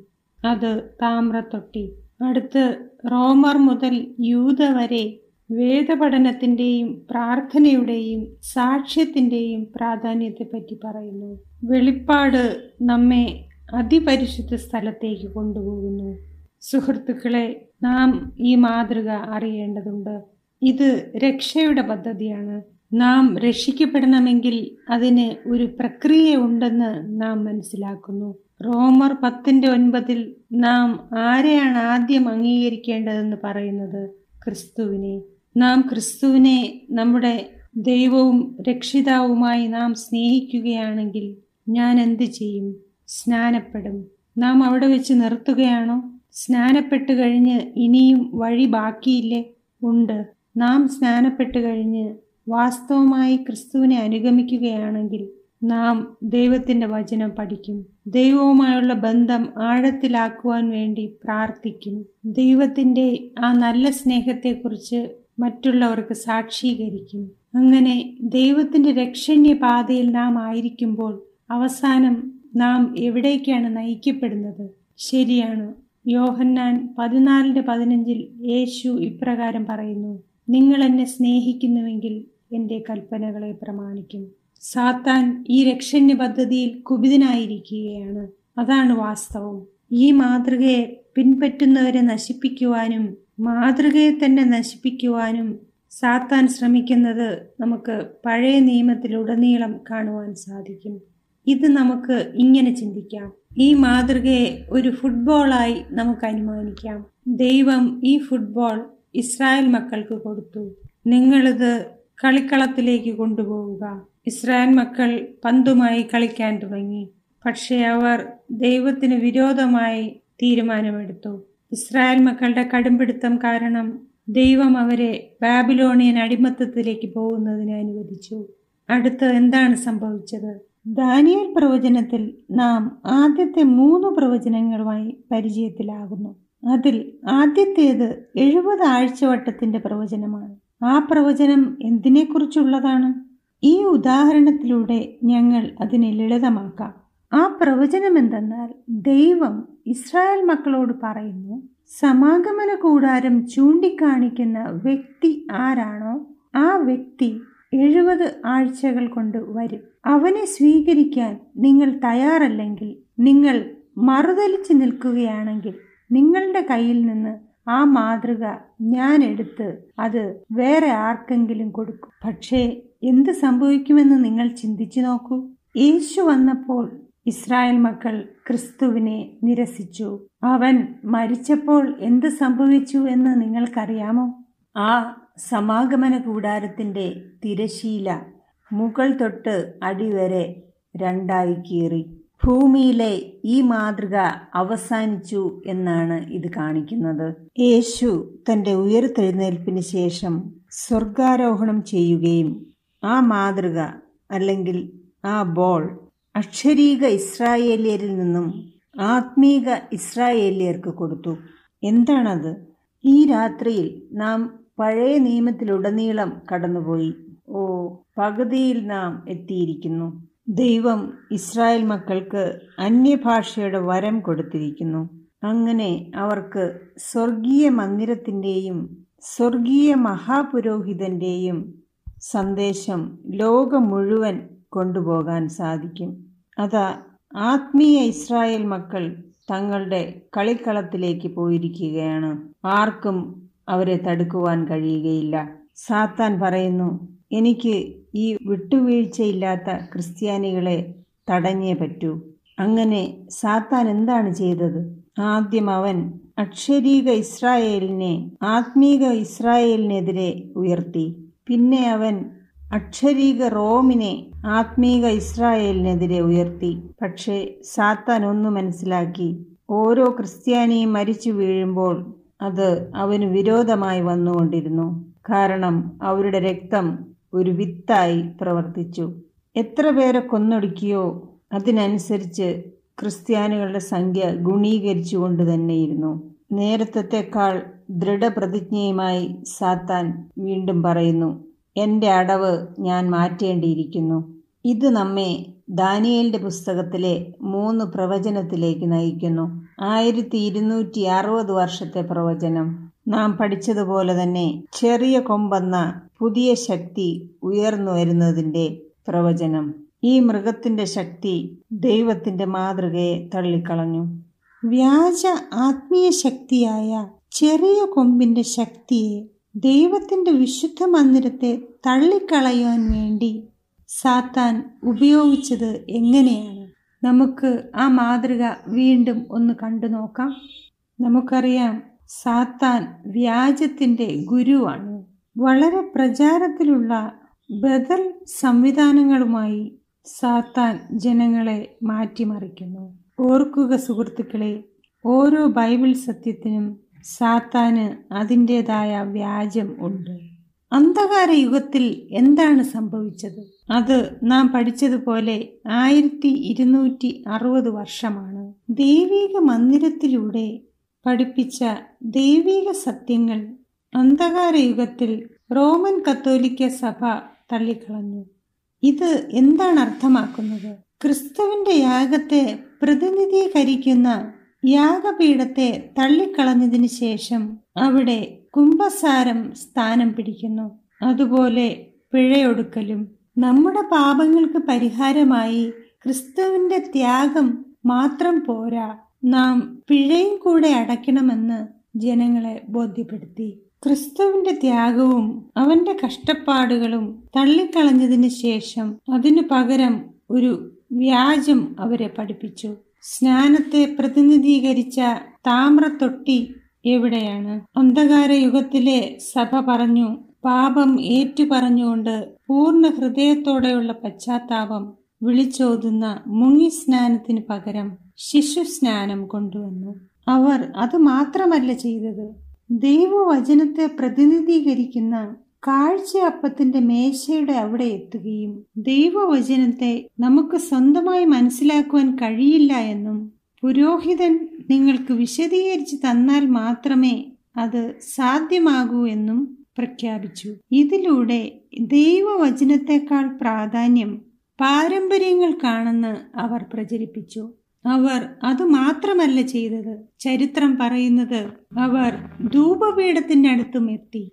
എന്നിട്ട് പറഞ്ഞു നിങ്ങൾക്ക് നേരിട്ട് പ്രാർത്ഥിക്കുവാൻ സാധിക്കുകയില്ല. പുരോഹിതനിലൂടെ പ്രാർത്ഥിക്കണം. അവർ ഒരു മുറിയെ കട്ടനിട്ട് രണ്ടായി വിഭജിക്കുകയും ഒരാൾ ദൈവത്തിന്റെ സ്ഥാനത്ത് ഇരിക്കുകയും ചെയ്തു. ആ വ്യക്തി പാപങ്ങൾ ഏറ്റുപറയുന്നത് കേൾക്കും. സുഹൃത്തുക്കളെ ഇത് ദൈവത്തിന്റെ അതിപരിശുദ്ധ സ്ഥലത്തെ അനുകരിക്കുന്നതാണ്. ഈ വ്യാജ ഉപദേശങ്ങൾ സഭയുടെ വെളിച്ചത്തെ കെടുത്തിക്കളയുകയും അന്ധകാര യുഗത്തെ സൃഷ്ടിക്കുകയും ചെയ്തു. അവസാനം റോമൻ കത്തോലിക്ക സഭ അതിവിശുദ്ധ സ്ഥലത്തേക്ക് പ്രവേശിക്കുകയും ദൈവത്തിന്റെ പത്ത് കൽപ്പനകൾ എടുക്കുകയും അതിനെ എല്ലാം കൂടെ കൂട്ടിക്കുഴയ്ക്കുകയും ചെയ്തു. നാം ഈ പരമ്പരയിലുടനീളം ഇത് വിശദീകരിച്ചുകൊണ്ട് അനേകം സമയം ചിലവഴിച്ചു. അവർ നാലാം കൽപ്പനയായ ഏഴാം ദിന ശബദിനെ തള്ളിക്കളഞ്ഞതിന് ശേഷം അവിടെ ഒന്നാം ദിന ആരാധന കൊണ്ടുവന്നു. ദൈവത്തിന്റെ പദ്ധതിയെയും വഴിയെയും കുഴപ്പിക്കണമെന്ന് സാത്താൻ തീരുമാനമെടുത്തിരിക്കുകയാണ്. നമ്മെ നഷ്ടപ്പെടുത്തി കളയാനാണ് അവന്റെ ആഗ്രഹം. നാം നിരാശപ്പെടേണ്ടതുണ്ടോ? ദൈവം ദൈവം ഇവിടെ എന്താണ് ചെയ്യാൻ പോകുന്നത്? ശരി അവിടെ ഒരു പ്രവചനം കൂടിയുണ്ട്. രണ്ടായിരത്തി മുന്നൂറ് വർഷത്തെ പ്രവചനം. അതിൽ പറയുന്നു രണ്ടായിരത്തി മുന്നൂറ് വർഷം കഴിയുമ്പോൾ അതായത് ആയിരത്തി എണ്ണൂറ്റി നാൽപ്പത്തിനാലിന്റെ അവസാനം. സുഹൃത്തുക്കളെ ഇത് ആഴമേറിയ ഒരു പഠനമാണ്. അതിനെക്കുറിച്ച് നിങ്ങൾ ഞങ്ങളുടെ ബൈബിൾ അധ്യാപകരോട് ചോദിക്കണമെന്ന് ഞാൻ നിർദ്ദേശിക്കുന്നു. പക്ഷേ ഒരു കാര്യം വ്യക്തമാക്കാൻ ഞാൻ ആഗ്രഹിക്കുന്നു. ഈ രണ്ടായിരത്തി മുന്നൂറ് വർഷ കാലയളവ് കൊണ്ട് വിശുദ്ധ മന്ദിരം ശുദ്ധീകരിക്കപ്പെടുകയും വീണ്ടെടുക്കുകയും ചെയ്യും. ദാനിയേൽ എട്ടിന്റെ പതിനാല് പറയുന്നു രണ്ടായിരത്തി മുന്നൂറ് സന്ധ്യയും ഉഷസ്സും തികയുവോളം തന്നെ പിന്നെ വിശുദ്ധ മന്ദിരം യഥാസ്ഥാനപ്പെടും. ദൈവത്തിന്റെ വഴിയിലേക്ക് മടങ്ങി വരും ഇത് നിങ്ങൾ കാണുക. ഈ അഞ്ഞൂറ് വർഷ കാലയളവിൽ ദൈവം എന്താണ് തുടങ്ങി തുടങ്ങിവെച്ചതെന്ന് നിങ്ങൾക്കറിയാമോ? അന്ധകാര യുഗത്തിൽ തള്ളിക്കളഞ്ഞ എല്ലാ സത്യങ്ങളും യഥാസ്ഥാനപ്പെടുത്താൻ തുടങ്ങി. സത്യങ്ങളെല്ലാം തള്ളിക്കളഞ്ഞ രക്ഷണ്യ പദ്ധതിയുടെ അവസാന രൂപം നമുക്കൊന്ന് നോക്കാം. ദൈവം എന്താണ് ചെയ്തതെന്ന് നമുക്ക് സൂക്ഷ്മമായി നോക്കാം. ആയിരത്തി മുന്നൂറുകളുടെ അവസാനത്തിൽ ജോൺ വൈക്ലിഫ് എന്ന ഒരാൾ കടന്നു വരുന്നു ജോൺ വൈക്ലിഫ് എന്താണ് ചെയ്തത്? സാധാരണ ജനങ്ങളുടെ ഭാഷയിലേക്ക് ബൈബിൾ തർജിമ ചെയ്തു. അങ്ങനെ കാഴ്ചയപ്പത്തിന്റെ മേശ യഥാസ്ഥാനപ്പെട്ടു. അതുകൊണ്ടാണ് നമുക്ക് ഇന്ന് നമ്മുടെ ഭാഷയിൽ ബൈബിൾ വായിക്കുവാൻ സാധിക്കുന്നത്. സുഹൃത്തുക്കളെ ഞാൻ ആയിരത്തി മുന്നൂറുകളിൽ ജീവിച്ചിരുന്നുവെങ്കിൽ ഞാൻ ജോൺ വൈക്ലിഫിനെ അനുഗമിക്കുമായിരുന്നു. അടുത്ത് ആയിരത്തി നാനൂറുകളിൽ മാർട്ടിൻ ലൂതർ ജനിച്ചു. ഒരു ദൈവീക മനുഷ്യൻ. മാർട്ടിൻ ലൂതർ ആയിരത്തി അഞ്ഞൂറുകളിൽ പ്രൊട്ടസ്റ്റന്റ് നവീകരണം ആരംഭിച്ചു. യേശുവിന്റെ ക്രൂശുമരണം നമ്മുടെ പാപങ്ങൾക്കെല്ലാം മതിയായതാണെന്ന സത്യം ദൈവം മാർട്ടിൻ ലൂതറിലൂടെ യഥാസ്ഥാനപ്പെടുത്തി. പിഴ അടയ്ക്കേണ്ട ആവശ്യമില്ലെന്ന് മനസ്സിലാക്കി. തീർച്ചയായും ഞാൻ ആ സമയത്ത് ജീവിച്ചിരുന്നുവെങ്കിൽ ഞാൻ ഒരു ലൂഥറനായി തീരുമായിരുന്നു. ആയിരത്തി അഞ്ഞൂറുകളിൽ പ്രസ്ബിറ്റേറിയൻ പ്രസ്ഥാനത്തിന്റെ സ്ഥാപകനായ ജോൺ കാൽവിൻ രംഗത്തേക്ക് വരുന്നു. ജോൺ കാൽവിന് പ്രാർത്ഥനയിൽ പ്രത്യേക ഭാരമുണ്ടായിരുന്നു. നമുക്ക് ദൈവീക സിംഹാസനത്തിൽ നേരിട്ട് പ്രാർത്ഥനയ്ക്കായി കടന്നു പോകാമെന്ന് അദ്ദേഹം പറഞ്ഞു. അങ്ങനെ ജോൺ കാൽവിൻ ധൂപപീഠം പുനഃസ്ഥാപിച്ചു. ആ സമയത്ത് ഞാനൊരു പ്രസ്ബിറ്റേറിയൻ ആയിരുന്നെങ്കിൽ എന്ന് ഞാൻ പ്രാർത്ഥിക്കും. സുഹൃത്തുക്കളെ നിങ്ങൾ ശ്രദ്ധിച്ചോ? ദൈവത്തിന്റെ മക്കൾ ദൈവം വെളിപ്പെടുത്തുന്ന ഏത് പുതിയ വെളിച്ചമാണെങ്കിലും അംഗീകരിക്കും. അതിശയമായിരിക്കുന്നു അല്ലേ ആയിരത്തി അറുന്നൂറുകളിൽ ജോൺ സ്മിത്ത് എന്നു പേരായ ഒരു മനുഷ്യൻ ബൈബിൾ പഠിച്ചതിന് ശേഷം പറഞ്ഞു ഒരു നിമിഷം നിൽക്കുക. നിങ്ങൾ ശിശുസ്നാനം നടത്താൻ പാടില്ല. ബൈബിൾ വ്യക്തമായി പറയുന്നു നിങ്ങൾ സ്നാനപ്പെടുന്നതിന് മുൻപായി മുഴുവനായി നിങ്ങൾ മുങ്ങുകയും പാപങ്ങൾ ഏറ്റുപറഞ്ഞ് പശ്ചാത്തപിക്കുകയും വേണം. ഇത് താമ്രത്തൊട്ടിയെ യഥാസ്ഥാനപ്പെടുത്തി. അദ്ദേഹം ബാപ്റ്റിസ്റ്റ് പ്രസ്ഥാനത്തിന്റെ സ്ഥാപകനായി. സുഹൃത്തുക്കളെ ഞാൻ ആയിരത്തി അറുന്നൂറുകളിൽ ജീവിച്ചിരുന്നെങ്കിൽ ഞാനൊരു ബാപ്റ്റിസ്റ്റ് ആവുമായിരുന്നു ആയിരത്തി എഴുന്നൂറുകളിൽ ജോൺ വെസ്ലി എന്ന മനുഷ്യൻ രംഗത്തു വരുന്നു. ജോൺ വെസ്ലിയാണ് മെത്തഡിസ്റ്റ് പ്രസ്ഥാനത്തിന്റെ സ്ഥാപകൻ. സുവിശേഷം ലോകം മുഴുവനും എത്തിക്കണം എന്നുള്ളൊരു ഭാരം അദ്ദേഹത്തിനുണ്ടായിരുന്നു. ദൈവം അദ്ദേഹത്തിലൂടെ ഏഴ് ശാഖകളുള്ള നിലവിളക്ക് പുനഃസ്ഥാപിച്ചു. നിങ്ങളുടെ വെളിച്ചം പ്രകാശിക്കട്ടെ. ഞാൻ ആയിരത്തി എഴുന്നൂറുകളിൽ ജീവിച്ചിരുന്നെങ്കിൽ ഞാനൊരു മെത്തഡിസ്റ്റ് ആകും എന്ന് ഞാൻ പ്രാർത്ഥിക്കുന്നു. സുഹൃത്തുക്കളെ യഥാസ്ഥാനപ്പെടുത്താൻ ഇനി ഒരു സാധനം കൂടി ബാക്കിയുണ്ട്. ആയിരത്തി എണ്ണൂറുകളിൽ യഥാസ്ഥാനപ്പെടുത്തേണ്ട ആ സത്യം എന്താണ്? നിയമപ്പെട്ടകം യഥാസ്ഥാനപ്പെടുത്തിയത് ആരാണ്? ശപത് നാളിനെ ശുദ്ധീകരിപ്പാൻ ഓർക്ക എന്ന നാലാമത്തെ കൽപ്പന അടങ്ങുന്ന നിയമപ്പെട്ടകത്തിനകത്തുള്ള പത്ത് കൽപ്പനകൾ യഥാസ്ഥാനപ്പെടുത്തിയത് സെവൻത് ഡേ അഡ്വന്റിസ് പ്രസ്ഥാനമാണ്. ദൈവം തിരഞ്ഞെടുത്ത ദിവസം. സുഹൃത്തുക്കളെ ശബദാണ് നമ്മുടെ മുദ്ര എന്ന് നാം പഠിച്ചു. ആ മുദ്രയാണ് നമ്മെ രക്ഷിക്കേണ്ടത്. ഈ പരമ്പരയിൽ നാം ആ ആധികാരിക മുദ്രയെക്കുറിച്ച് പഠിച്ചു. ഇതുപോലൊരു സമയത്തേക്കാണ് ദൈവം നിങ്ങളെ വിളിച്ചിരിക്കുന്നത്. നാം ബൈബിൾ സത്യം പഠിക്കണമെന്ന് അവൻ ആഗ്രഹിക്കുന്നു. ഈ അന്ത്യകാലത്തിലൂടെ നാം കടന്നു പോകണമെങ്കിൽ ജീവനുള്ള ദൈവത്തിന്റെ മുദ്ര ആവശ്യമാണെന്ന് വെളിപ്പാട് ഏഴാം അധ്യായത്തിൽ നാം പഠിച്ചു. നാം സ്വർഗത്തിനു വേണ്ടി മുദ്രയിടപ്പെടേണ്ടവരാണ് സുഹൃത്തുക്കളെ. വെളിപ്പാട് പതിനാലാം അധ്യായത്തിൽ ഒന്നാമത്തെ ദൂതൻ എപ്രകാരമാണ് സുവിശേഷം ലോകമെമ്പാടും കൊണ്ടുപോയതെന്ന് നാം പഠിച്ചു. അന്ധകാര യുഗത്തിൽ സുവിശേഷം പ്രസംഗിക്കുവാൻ സാധിച്ചില്ല. കാരണം അപ്പോൾ ദൈവത്തിന്റെ സത്യം എടുത്തു കളയപ്പെടുകയും തള്ളപ്പെടുകയും ചെയ്തിരുന്നു. ജനങ്ങളിൽ നിന്ന് എടുത്തു കളഞ്ഞിരുന്നു. ആയിരത്തി എണ്ണൂറ്റി നാൽപ്പത്തിനാലായപ്പോഴേക്കും സത്യത്തിന്റെ എല്ലാ സാമഗ്രികളും ദൈവം യഥാസ്ഥാനപ്പെടുത്തി. അങ്ങനെയെങ്കിൽ സെവൻത്തിലെ അഡ്വന്റിസ്റ്റുകാർ ആരാണ്? ലൂതറൻകാരും ബാപ്റ്റിസ്റ്റുകാരും മെത്തഡിസ്റ്റുകാരും പ്രസ്ബിറ്റേറിയൻകാരും നമ്മുടെ പാരമ്പര്യത്തിലുണ്ട്. ദൈവം യഥാസ്ഥാനപ്പെടുത്തിയ എല്ലാ സത്യങ്ങളും അതെ അവന്റെ രക്ഷണ്യ പദ്ധതി മുഴുവനായും നാം പാലിക്കുന്നു. ആയിരത്തി തൊള്ളായിരത്തി എൺപത്തി എട്ടിൽ ഒരു ഫുട്ബോൾ മത്സരമുണ്ടായിരുന്നു. കാൾ സ്റ്റേറ്റും സ്റ്റാൻഫോർഡും തമ്മിലായിരുന്നു മത്സരം. അത് ശരിക്കും ഒരു മത്സരമായിരുന്നു. കളി തീരാൻ നാല് സെക്കൻഡ് ബാക്കി നിൽക്കുമ്പോൾ കാൾ സ്റ്റേറ്റിന് ഒരു പോയിന്റ് കുറവായിരുന്നു. ബാൻഡ് മേളക്കാർ ആഘോഷങ്ങൾ തുടങ്ങിയിരുന്നു. പന്ത് തട്ടിത്തെറിപ്പിക്കുക അതുമാത്രമായിരുന്നു സ്റ്റാൻഫോർഡ് ചെയ്യേണ്ടിയിരുന്നത്. കളി കഴിഞ്ഞതായി എല്ലാവരും കണക്കുകൂട്ടി. മറ്റേ ടീമിനെ കുറ്റപ്പെടുത്തിക്കൊണ്ട് പന്ത് ഒരു സൈഡിൽ നിന്നും അങ്ങേ സൈഡിലേക്ക് ഇട്ടു. പന്ത് അവിടെ നിന്ന് വീണ്ടും തട്ടി. അത് വീണ്ടും കളിക്കളത്തിലൂടെ ഉരുണ്ടു. കാൾ സ്റ്റേറ്റിന് പന്ത് ലഭിക്കുകയും പന്ത് ലഭിച്ചയാൾ അതുമായി ഓടുകയും ചെയ്യുന്ന സമയത്ത് ആരോ ഇടയ്ക്ക് കയറി. അവൻ താഴേക്ക് വീഴുന്നതിന് മുമ്പായി പന്ത് തന്റെ ടീമിലുള്ള മറ്റൊരാൾക്ക് കൈമാറി. കളിക്കളത്തിന്റെ മറുവശത്ത് ബാൻഡ് മേളക്കാർ നടന്നു തുടങ്ങിയിരുന്നു. എല്ലാവരും എഴുന്നേറ്റ് നിന്ന് അലറുകയായിരുന്നു. രണ്ടാമത്തെ ആൾ ബോളുമായി ഓടി. കളിയുടെ കമന്റേറ്റർമാർ എല്ലാവരും ആശ്ചര്യഭരിതരായി. അവർ അവരുടെ ശബ്ദമുയർത്തി. കാരണം രണ്ടാമത്തെ ആളെയും തടയാൻ നോക്കി. പക്ഷേ അവൻ കളിക്കളത്തിലേക്ക് വീഴുന്നതിന് മുൻപ് പന്ത് മറ്റൊരാൾക്ക് കൈമാറി. മൂന്നാമത്തെ ആളും ഇത് തന്നെ ചെയ്തു.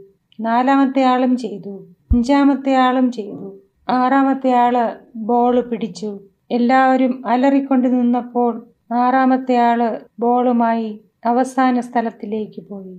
എന്നെ ശ്രദ്ധിക്കൂ സുഹൃത്തുക്കളെ. സാത്താന്റെ ബാൻഡ് മേളക്കാർ ഇപ്പോൾ കളിക്കളത്തിലുണ്ട്. കളി തീർന്നു എന്ന് അവർ ചിന്തിക്കുന്നു. കൽപ്പനകൾ കാത്തു സൂക്ഷിക്കുന്ന ക്രിസ്ത്യാനികളായ ബൈബിളിൽ വിശ്വസിക്കുന്ന ക്രിസ്ത്യാനികളായ നാം പരാജിതരാണെന്ന് സാത്താൻ ചിന്തിക്കുന്നു. സുഹൃത്തുക്കളെ ദൈവത്തിന് ഈ കളി തീർക്കണമെന്ന് ആഗ്രഹമുണ്ട്.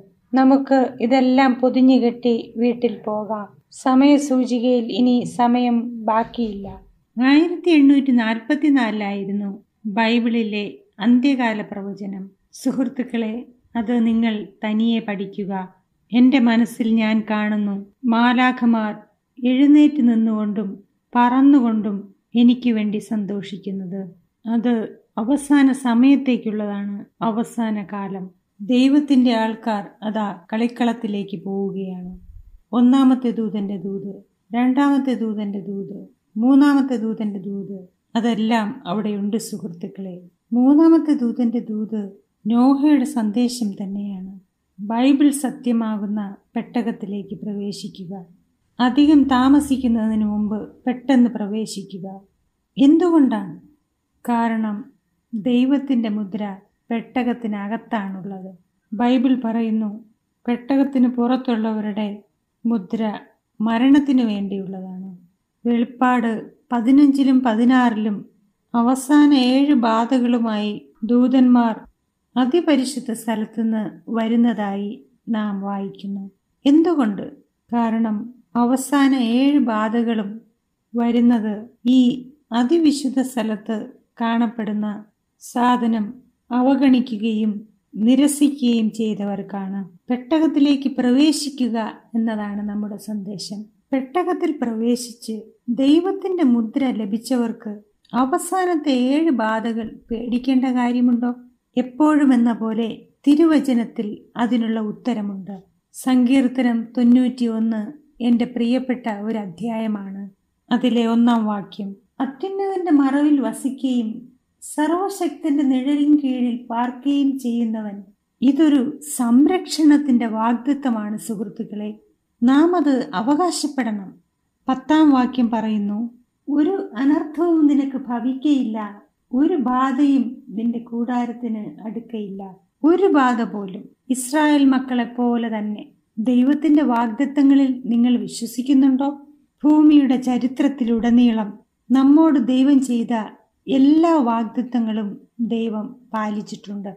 അവന്റെ സ്വഭാവത്തെ ന്യായീകരിക്കാൻ അവൻ തയ്യാറാണ്. നിന്റെ അപ്പവും വെള്ളവും ഉറപ്പാണെന്ന് അവൻ വാഗ്ദത്തം ചെയ്യുന്നു. ഞാൻ അവനിൽ ആശ്രയിക്കുന്നു. യശയാവ് നാൽപ്പത്തിമൂന്നിന്റെ ഒന്നും അഞ്ചും ഇപ്രകാരം പറയുന്നു. ഇപ്പോഴോ യാക്കോബെ നിന്നെ സൃഷ്ടിച്ചവനും ഇസ്രായേലെ നിന്നെ നിർമ്മിച്ചവനുമായ യഹോവ ഇപ്രകാരം അരുളി ചെയ്യുന്നു ഭയപ്പെടേണ്ട ഞാൻ നിന്നെ വീണ്ടെടുത്തിരിക്കുന്നു. ഞാൻ നിന്നെ പേർ ചൊല്ലി വിളിച്ചിരിക്കുന്നു. നീ എനിക്കുള്ളവൻ തന്നെ. ഭയപ്പെടേണ്ട ഞാൻ നിന്നോടുകൂടെ ഉണ്ട്. നിന്റെ സന്തതിയെ ഞാൻ കിഴക്ക് നിന്ന് വരുത്തുകയും പടിഞ്ഞാറ് നിന്ന് നിന്നെ ശേഖരിക്കുകയും ചെയ്യും. നമ്മെ വീണ്ടെടുത്തതിന്റെ മൂല്യമാണത്. ഹല്ലേലൂയ. യേശു വരുന്നു. അവൻ മേഘങ്ങളെ കീറിമുറിക്കുന്നു. ഏത് കണ്ണും അവനെ കാണുമെന്ന് ബൈബിൾ വ്യക്തമായി പറയുന്നു. മരിച്ച നീതിമാന്മാർ എപ്രകാരമാണ് കല്ലറകളിൽ നിന്ന് ഉയർത്തെഴുന്നേറ്റ് ആകാശമേഘങ്ങളിൽ വെച്ച് കണ്ടുമുട്ടുന്നതെന്ന് നാം പഠിച്ചു. ഇതിലൊരു രഹസ്യവുമില്ല സുഹൃത്തുക്കളെ. ഈ സംഭവം എല്ലാവരും കാണും. ആരും നിങ്ങളെ വഞ്ചിക്കരുത്. ആരും നിങ്ങളെ കബളിപ്പിക്കരുത്. നീതിമാന്മാർ എപ്രകാരമാണ് സ്വർഗത്തിലേക്ക് ആയിരം വർഷത്തേക്ക് ന്യായാധിപന്മാരായി പോകുന്നതെന്ന് നാം പഠിച്ചു. ആയിരത്തി എണ്ണൂറ്റി നാൽപ്പത്തിനാലിൽ പുസ്തകങ്ങൾ തുറന്നപ്പോൾ വെളിപ്പാട് പന്ത്രണ്ടിന്റെ പത്തിൽ നാം കാണുന്നത് പോലെ സാത്താൻ ദൈവത്തിന്റെ മക്കളെ കുറ്റം ചുമത്തുകയായിരുന്നു. ദൈവം പുസ്തകങ്ങൾ തുറന്നത് നമ്മെ അപലപിക്കുവാനല്ല മറിച്ച് സാത്താൻ ഒരു കള്ളനാണെന്ന് തെളിയിക്കുവാനാണ്. അവൻ അത് ചെയ്തു ഇവൾ ഇത് ചെയ്തു എന്ന് സാത്താൻ ഭീഷണിപ്പെടുത്തുമ്പോൾ ദൈവം തന്റെ പുസ്തകത്തിലെ രേഖകൾ പരിശോധിച്ചതിന് ശേഷം പറയും ആ തെറ്റുകളെല്ലാം അവർ പശ്ചാത്തപിച്ചിട്ടുണ്ട്. അതുകൊണ്ട് അവയെല്ലാം ഇപ്പോൾ ഹിമം പോലെ വെളുത്തതാണ്. അവർ എന്റെ മക്കളാണ്. നിങ്ങളെ രക്ഷിക്കുവാനുള്ള പ്രധാന തെളിവുകൾ ആ പുസ്തകത്തിനകത്തുണ്ട്. നിങ്ങളെ നശിപ്പിക്കുവാനുള്ളതല്ല. ആയിരം ആണ്ട് വാഴ്ചയുടെ സമയത്ത് ന്യായവിധി തുടങ്ങുമ്പോൾ നീതിമാന്മാർ ഈ പുസ്തകങ്ങൾ കാണുകയും അവരും മാലാഖമാരോടൊപ്പം ദൈവത്തിന്റെ ന്യായവിധി സത്യവും നീതിയുമുള്ളവ എന്ന് പറയുകയും ചെയ്യും. നാം പഠിച്ചതുപോലെ ആയിരം ആണ്ട് വാഴ്ചയുടെ അവസാനം ദൈവം സ്വർഗത്തിൽ നിന്നിറങ്ങി വരികയും ഭൂമിയിൽ മരിച്ചു കിടക്കുന്ന ദുഷ്ടന്മാരെ ഉയർത്തെഴുന്നേൽപ്പിക്കുകയും ചെയ്യും. ആ സമയത്ത് ഭൂമി നാം ഇതുവരെയും കണ്ടിട്ടില്ലാത്ത അത്രയും വലിയ ഒരു സിനിമാ തിയേറ്ററായി മാറും. അതിലെ ദൃശ്യങ്ങൾ എല്ലാവർക്കും കാണുവാൻ സാധിക്കും. ഈ ഭൂമിയുടെ ഏറ്റവും അവസാനത്തെ ദൃശ്യങ്ങൾ. ഇത് യഥാർത്ഥമായ ടെലിവിഷനാണ്. ഇതാരെയും വിശ്വസിപ്പിക്കേണ്ട കാര്യമില്ല. പരാജിതരായവരും ദുഷ്ടന്മാരും ഈ ദൃശ്യങ്ങൾ വന്നിട്ട് ഞങ്ങളെ കാണിക്കാത്തതെന്താ? ഞങ്ങളോട് പറയാത്തതെന്താ? എന്ന് നമ്മെ ചൂണ്ടിക്കാണിക്കേണ്ട സാഹചര്യം വരികയില്ല. ഹോളിവുഡിലെ ഏറ്റവും നല്ല സിനിമയെക്കുറിച്ച് നിങ്ങൾ പറഞ്ഞു. എന്തുകൊണ്ട് ഇതിനെപ്പറ്റി നിങ്ങൾ പറഞ്ഞില്ല എന്ന് ചിലപ്പോൾ ചോദിക്കും. വൻ പോരാട്ടം. ദൈവത്തിന് ദുഷ്ടന്മാരെ നശിപ്പിക്കുവാനുള്ള ഒരു സമയം വരും. അതിനുവേണ്ടി ദൈവം തീ ഉപയോഗിക്കുന്നത് ദൈവത്തിന് ഭ്രാന്തുള്ളത് കൊണ്ടല്ല എന്നാൽ ദൈവം സ്നേഹമായതുകൊണ്ടാണ്. ദൈവം ദഹിപ്പിക്കുന്ന അഗ്നി എന്ന് എബ്രായർ പന്ത്രണ്ടിന്റെ ഇരുപത്തൊമ്പതിൽ പറഞ്ഞിരിക്കുന്നു. ഉത്തമഗീതം പറയുന്നു. ദഹിപ്പിക്കുന്ന സ്നേഹം അഗ്നി പോലെയാണെന്ന്. അത് കത്തിപ്പടരും. നിങ്ങൾ മുമ്പ് ആരുമായെങ്കിലും സ്നേഹബന്ധത്തിൽ ആയിരുന്നിട്ടുണ്ടോ? എങ്കിൽ ആ സ്നേഹത്തിന്റെ അഗ്നി നിങ്ങൾ അനുഭവിച്ചിട്ടുണ്ടാകും. അതുപോലെയാണ് ദൈവവും. ദൈവം അഗ്നിയാണ്. രണ്ട് രാജാക്കന്മാർ ആറിന്റെ പതിനേഴിൽ അവന്റെ രഥങ്ങൾ തീ കൊണ്ടുള്ളതാണെന്ന് വിവരിക്കുന്നു. അവന്റെ പട്ടണം തീ കൊണ്ടുള്ള പട്ടണമാണ്. അവന്റെ സിംഹാസനം തീ കൊണ്ടുള്ള സിംഹാസനമാണ്. നാം ദഹിച്ചു പോകാതെ ആ തീയിലായിരിക്കുവാൻ ദൈവം ആഗ്രഹിക്കുന്നു. സുഹൃത്തുക്കളെ നിങ്ങൾക്ക് ആ ദൈവസന്നിധിയിലേക്ക് പോകുവാൻ ആഗ്രഹമുണ്ടോ? തീ നിങ്ങളെ ദഹിപ്പിച്ച് കളയാത്തവരായിരിക്കുക. ദൈവം മോശയെ മുൾപ്പടർപ്പ് കാണിച്ചപ്പോൾ ആ മുൾപ്പടർപ്പ് കത്തുന്നുണ്ടായിരുന്നു. എന്നാൽ അത് ദഹിച്ചു പോയില്ല. മനുഷ്യവർഗത്തിന് ഇതാണ് അനുയോജ്യമായതെന്ന് അന്ന് ദൈവം മോശയ്ക്ക് കാണിച്ചു കൊടുക്കുകയായിരുന്നു. ശദ്രക്കും മേശക്കും അഭേദനകോയും തീയിലെറിയപ്പെട്ടെങ്കിലും ദഹിച്ചു പോകാതിരുന്നതുപോലെ നാമും ദൈവസന്നിധിയിൽ അങ്ങനെ നിൽക്കണമെന്ന് ദൈവം ആഗ്രഹിക്കുന്നു. എന്നെ ശ്രദ്ധിക്കുക. നീതിമാന്മാരാണ് ദൈവത്തിന്റെ പ്രഭയിൽ എന്നും കത്തി നിൽക്കുന്നത്. ദുഷ്ടന്മാർക്ക് തീയെ പ്രതിരോധിക്കുവാനുള്ള ശേഷിയില്ല. അവർ പെട്ടെന്ന് കത്തി ദഹിച്ചു പോകുന്നു. ദൈവം അവരെ സ്വർഗത്തിൽ കടക്കുവാൻ അനുവദിക്കുകയില്ല. കാരണം സ്വർഗം അവർക്ക് നരകമായിരിക്കും. സാത്താൻ എപ്രകാരം കുതറി മാറുമെന്ന് നിങ്ങൾക്കറിയാമോ? ദൈവം തന്റെ ഭയങ്കര മഹിമയിൽ തന്റെ വലിയ കരങ്ങൾ നീട്ടുകയും ആ വലിയ കരങ്ങൾ നീട്ടി ദുഷ്ടന്മാരെ അവസാനമായി പുണരുകയും ദുഷ്ടന്മാർ അവർ തള്ളിക്കളഞ്ഞ ആ സ്നേഹം അനുഭവിക്കുകയും ചെയ്യും. അപ്പോഴാണ് എല്ലാ മുട്ടും മടങ്ങുകയും ദൈവത്തിന്റെ വഴികൾ എന്നും നീതിയും സത്യ സത്യവുമുള്ളതായിരുന്നുവെന്ന് പ്രഖ്യാപിക്കുകയും ചെയ്യും. ദുഷ്ടന്മാരെ നശിപ്പിക്കണമെന്ന് ഏകകണ്ഠേനെ തീരുമാനിക്കുകയും ചെയ്യും. ദൈവം ഭൂമിയെ പുതുതാക്കുകയും അവന്റെ പദ്ധതിയിലുള്ളതുപോലെ പൂർണമായ ഒരു ഏതൻ പർദീസയാക്കി മാറ്റുകയും ചെയ്യും. യശയാവ് അറുപത്തി ഇരുപത്തിമൂന്ന് പറയുന്നു പിന്നെ അമാവാസി തോറും ശബത്ത് തോറും സകല ജഡവും എന്റെ സന്നിധിയിൽ നമസ്കരിപ്പാൻ വരും എന്ന് യഹോവ അരുളി ചെയ്യുന്നു നിങ്ങൾ കണ്ടു സുഹൃത്തുക്കളെ? നാം സ്വർഗത്തിൽ നിത്യതയോളം ശബദ് ആചരിക്കും സുഹൃത്തുക്കളെ ഇതാണ് ഭൂമിയിലെ അവസാന ചിത്രങ്ങൾ. ഇങ്ങനെ ഒരു സമയത്തേക്ക് വേണ്ടിയാണ് ദൈവം നമ്മെ വിളിച്ചിരിക്കുന്നത്. ആ വേലിയിൽ ഇരിക്കുന്നത് നിർത്തുക.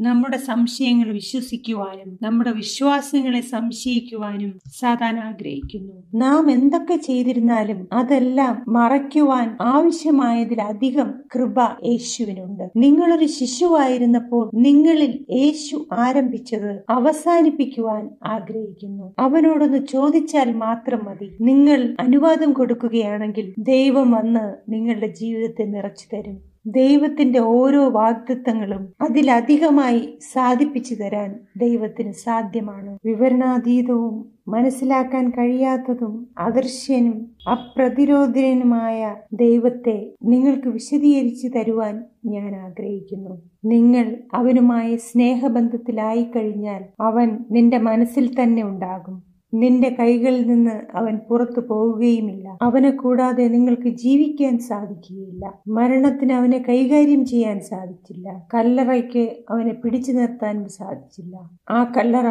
ഇപ്പോഴും ഒഴിഞ്ഞു കിടക്കുന്നു സുഹൃത്തുക്കളെ. നമ്മുടെ വീണ്ടെടുപ്പുകാരൻ ജീവിക്കുന്നു. അവൻ നിങ്ങളെയും നിത്യതയോളം കൂട്ടുവാൻ ആഗ്രഹിക്കുന്നു. ഈ അവസാന നാളുകളിൽ അവന്റെ കരുതലിന്റെയും പരിപാലനത്തിന്റെയും വാഗ്ദത്തങ്ങളിൽ വിശ്വസിച്ചുകൊണ്ട് സാത്താന്റെ പ്രവർത്തനങ്ങളെ കരുതിക്കൊണ്ട് സത്യത്തിനു വേണ്ടി നിൽക്കുവാൻ ഓരോരുത്തരെയും ഇടയാക്കട്ടെ എന്ന് സ്വർഗസ്ഥനായ ദൈവത്തോട് അഖിലാണ്ടത്തിന്റെ രാജാവിനോട് നമുക്ക് പ്രാർത്ഥിക്കാം. ദൈവമേ അങ്ങ് മഹത്വവും ദയുമുള്ളവനാണ് നാം അർഹിക്കാതിരുന്ന സമയത്തും അങ്ങ് നമ്മെ സംരക്ഷിക്കുകയും കരുതുകയും ചെയ്തു. ശോഭ മങ്ങിക്കിടന്ന രത്നങ്ങളായി നീ ഞങ്ങളെ കണ്ടു. എന്നിട്ട് അത് പുതിയ രത്നങ്ങളും പോലെ ശോഭിക്കുവാൻ അവിടുന്ന് സഹായിച്ചു. യേശുവെ നിന്നെ ഞങ്ങൾ സ്തുതിക്കുന്നു. നീ രാജാതി രാജാവാണ് ഈ പരമ്പരയിലുടനീളം ഞങ്ങളോടൊപ്പം പഠിച്ച സുഹൃത്തുക്കൾക്ക് വേണ്ടി ഞങ്ങൾ പ്രാർത്ഥിക്കുന്നു. ഓരോരുത്തരുടെയും ഹൃദയം അങ്ങേക്ക് അറിയാം. ഓരോരുത്തരുടെ അടുത്ത് പരിശുദ്ധാത്മാവിനെ അവിടെ നയിക്കണം. അതുവഴി അവർ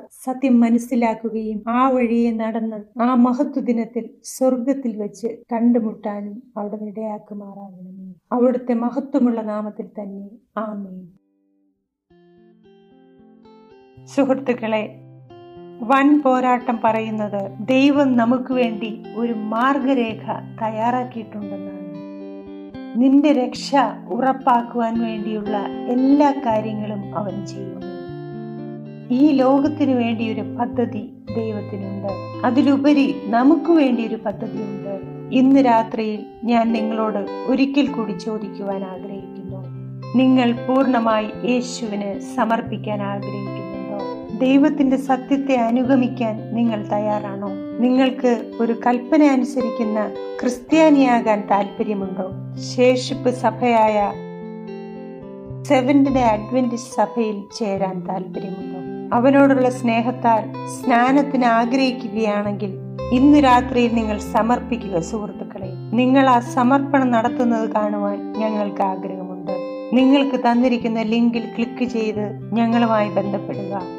കഴിഞ്ഞ പതിനാല് ദിവസങ്ങളിൽ എന്നിൽ വിശ്വാസം അർപ്പിച്ചുകൊണ്ട് നിങ്ങളുടെ വിലയേറിയ സമയം പഠനത്തിനായി ചിലവഴിച്ചതിന് നന്ദി പറയുന്നു. ബൈബിൾ പ്രവചനങ്ങളുടെ ചുരുളഴിക്കാമെന്ന പരമ്പര നിങ്ങൾ കണ്ടതിന് വീണ്ടും നന്ദി പറയുന്നു. ദൈവം നിങ്ങളെ ധാരാളമായി അനുഗ്രഹിക്കട്ടെ. ദൈവത്തിന്റെ വഴി തിരഞ്ഞെടുക്കുക. സുഹൃത്തുക്കളെ ശുഭരാത്രി.